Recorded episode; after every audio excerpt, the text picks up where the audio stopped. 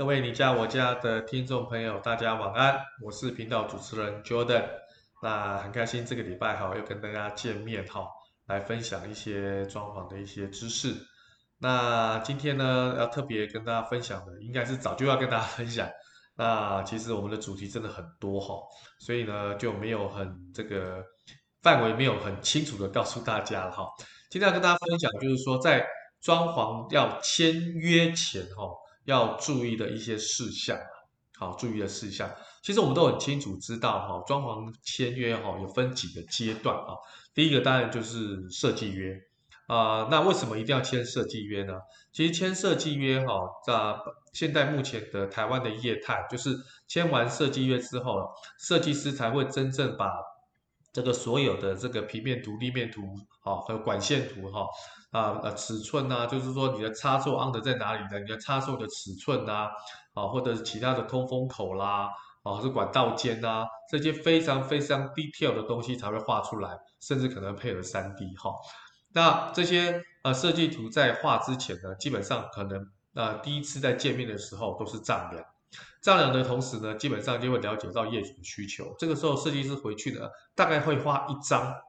所有这个所谓丈量之后的正确尺寸的平面图，好，或者是平配图，好，然后他拿这个平面图跟平面图就开始跟你在做沟通了。那做个沟通呢，基本上呢就了解到说你对于这个空间里面的需求，不管你需要的是比较多的收纳的空间，或者是你的厨房从封闭式要改成开放式，或者是说你有特殊的使用的一些空间，或者是有宠物的一些共生的空间，这个时候你就可以把你的需求。提出来跟你的设计师讨论啊，所以呃这个部分哈、哦，基本上就是了解你的需求。设计师呢回去之后呢，大概就可以把你的需求做一个很完整的整理之后，调整成你要的一个空间的配置里面，包含就是我刚刚提到的很多的柜体，你需要很多的鞋柜，你可能需要放 PC，你甚至还要放传真机，你可能还有厨房式的一些啊、一些所谓的这个烤箱。啊的这个微微波炉啊、气炸锅的等等使用，还有根据你的身高，你台面上有几公分，这些部分哦，大概设计师会有一个比较大概的一个规划出来之后，沟通完之后，你也觉得设计师非常了解你，也懂你的一些这个所谓的想要住进去的风格跟机能性的话，这个时候设计师就会要求你开始签设计约了，要签设计约哈。那通常我们会找设计师，是不是都会看他之前的作品，看他的年资，看他的学历、经历啊？我想这个都是考量一个设计师很基本的概念。但是我跟大家保证，这不是绝对的，这绝不是绝对的。好，这没有什么可以保证的。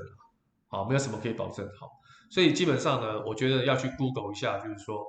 啊，就是这个设计师的呃评价好不好，有没有一些诉讼的。一些 case 在网络书上可以被查到，那售后服务好不好？那我觉得可以看一下他的粉丝团或他的官网，了解一下他公司的年资是多久。好，年资是多久？所以签完这个设计约很之前呢，我觉得你要先做这个功课。可是你现在有个伏笔，我想跟大家分享，很重要，就是签设计约的同时，你不见得一定要马上签工程约，不见得。好，不见得哈。那我们可以有个伏笔，跟我们的设计师说，我先签设计约，我设计约完之后，设计师就会把刚才我所提到的所有仔细的图面、尺寸、under 的位置，包含 3D 图，都会用成好像一本小的论文给你看。这个时候你拿到这个设计约的时候，那你这个时候再来决定说，你工程要不要给设计师说，我跟各位业主报告。当然，工程百分之九十九点九给这个设计师做，你这个图才不会后来施工的时候会有失真的状况，这个是绝对正确的。如果你拿这个设计图设计图给不同的工班或是不同的设计师去做施作的时候，我认为会有风险，就是没有错，工班或者是这个所谓的统包，他会按照图片去施工，可是因为他不是。这位设计师长期配合的工班，好，或者是统包，这个时候我觉得在施工的过程的沟通上，可能会有一些我们意想不到的意外跟状况。那这个时候，我觉得为了避免掉这种风险，因为我们住进去一住要住很久，也花这么多钱嘛，所以我觉得为了避免掉这种风险的状况之下，最好还是找呃已经帮你画设计图的设计师，直接工程交给他做，有一条龙或同一个窗口来做对应，我觉得这样是最好，啊，这样是最好。那所以呢，签设计约呢，我觉得就是啊、针对一坪多少设计费。设计费可不可以因为工程又给这个设计师做，有做一些折抵，或是没有折抵？我觉得这些讲清楚就好。好，这些讲清楚就好。这设计约还可以哈。第二个约是什么约哈？不是工程约哦。第二个约是，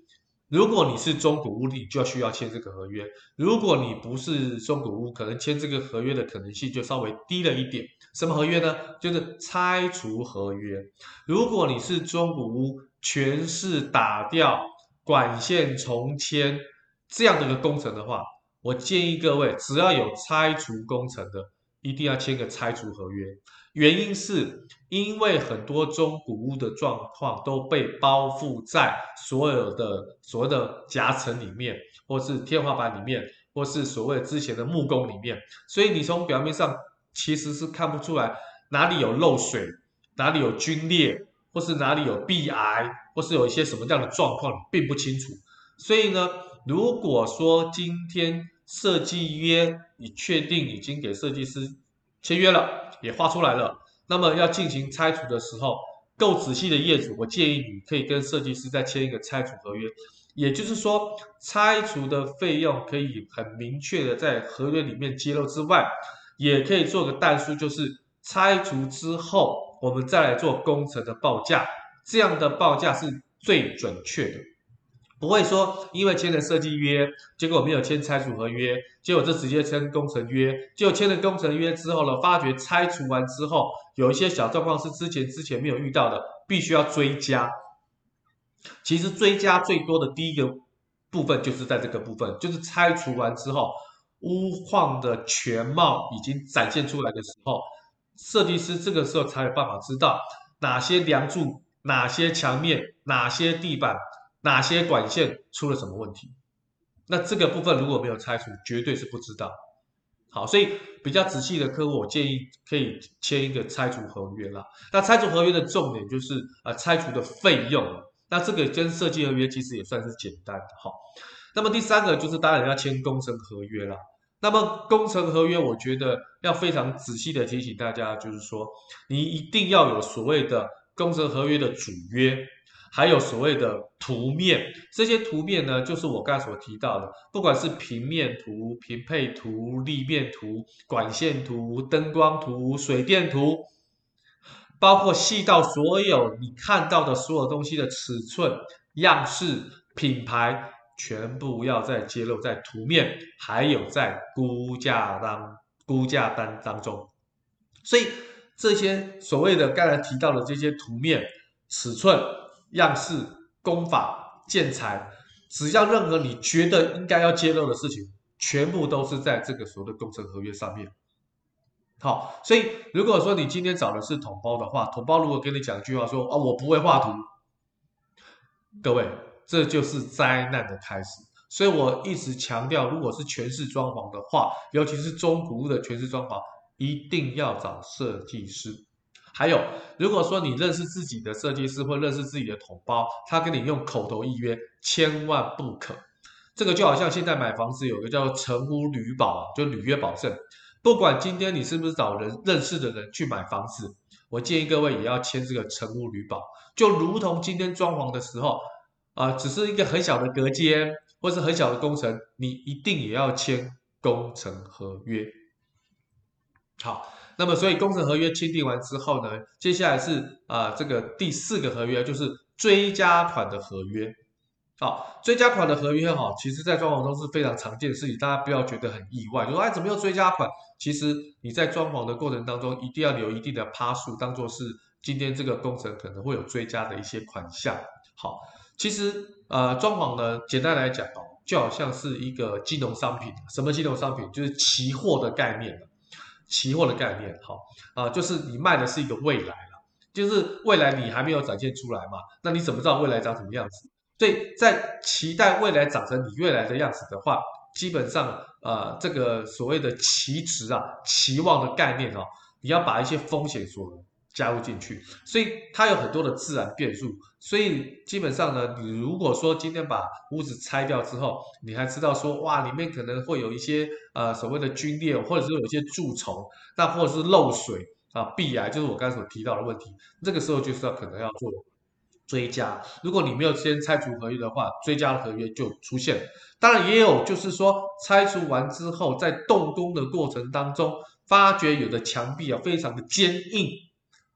不是那种砖头的坚硬，它可能是有早期的 RC 钢骨结构。那么这个时候可能拆除的所谓的费用会增加。那这个是拆除的时候其实也看不太出来的状况怎么办？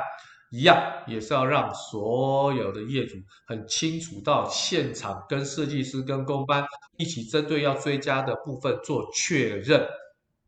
而且确认之后，他请他报价，报价之后你还要去做一个所谓的比较跟询价的动作，不要说因为他报了价，你就认为这个价钱是合理的，没有，我们还是要做一下工作。做做完之后呢，我们就要签这个所谓的追加的合约哈，一定也是要书面签字同意了。好，如果说对方不签字，或者是啊对方不愿意落款啊，那不行啊，不行。好，这个我想要提醒大家。那么再来就是说哈，在工程结束之前呢，我觉得尾款可以多留一点点的。目前大概尾款都是十趴了，我觉得可以多留到十五趴。那通常二十趴的话，很多设计师是不太愿意的，其实也不太符合业态。我觉得多个五趴，设计师都愿愿意的，因为现在的工程利润也真的不高了哈。你如果扣得十五趴哦，基本上设计师哈也会呃比较盯紧，比较认真把这个工程给接受完这个完毕了哈。再就是你要签一个什么合约呢？保护合约。那么保护合约就是工程跟设计完工之后，可能大概现在目前业态都有增加一年的所谓的保护的内容。那这个保护的内容基本上呢，一定要签署到一个合约。但是这个合约呢，很多人是配合在工程的所谓的款项里面。啊，就是工程的合约里面啊，也可以。但是如果仔细一点的设计师，他可能就落在所谓有一个专属的保护合约里面。那么保护合约要定出一个所谓的起始日期跟所谓的结束的日期，那可不可以再延期？这个部分把它写得非常的清楚。好啊，那这个部分呢，我想这个呃五个合约里面哈，这个合约很多人也是稍微呃比较呃不清楚的，而且会比较绕高的部分哈。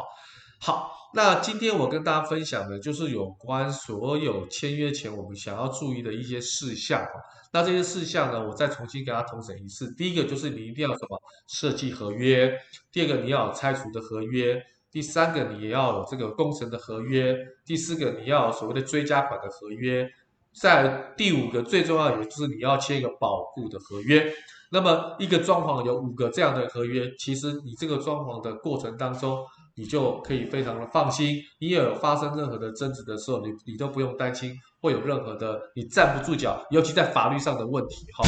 那今天的分享哈就到这边，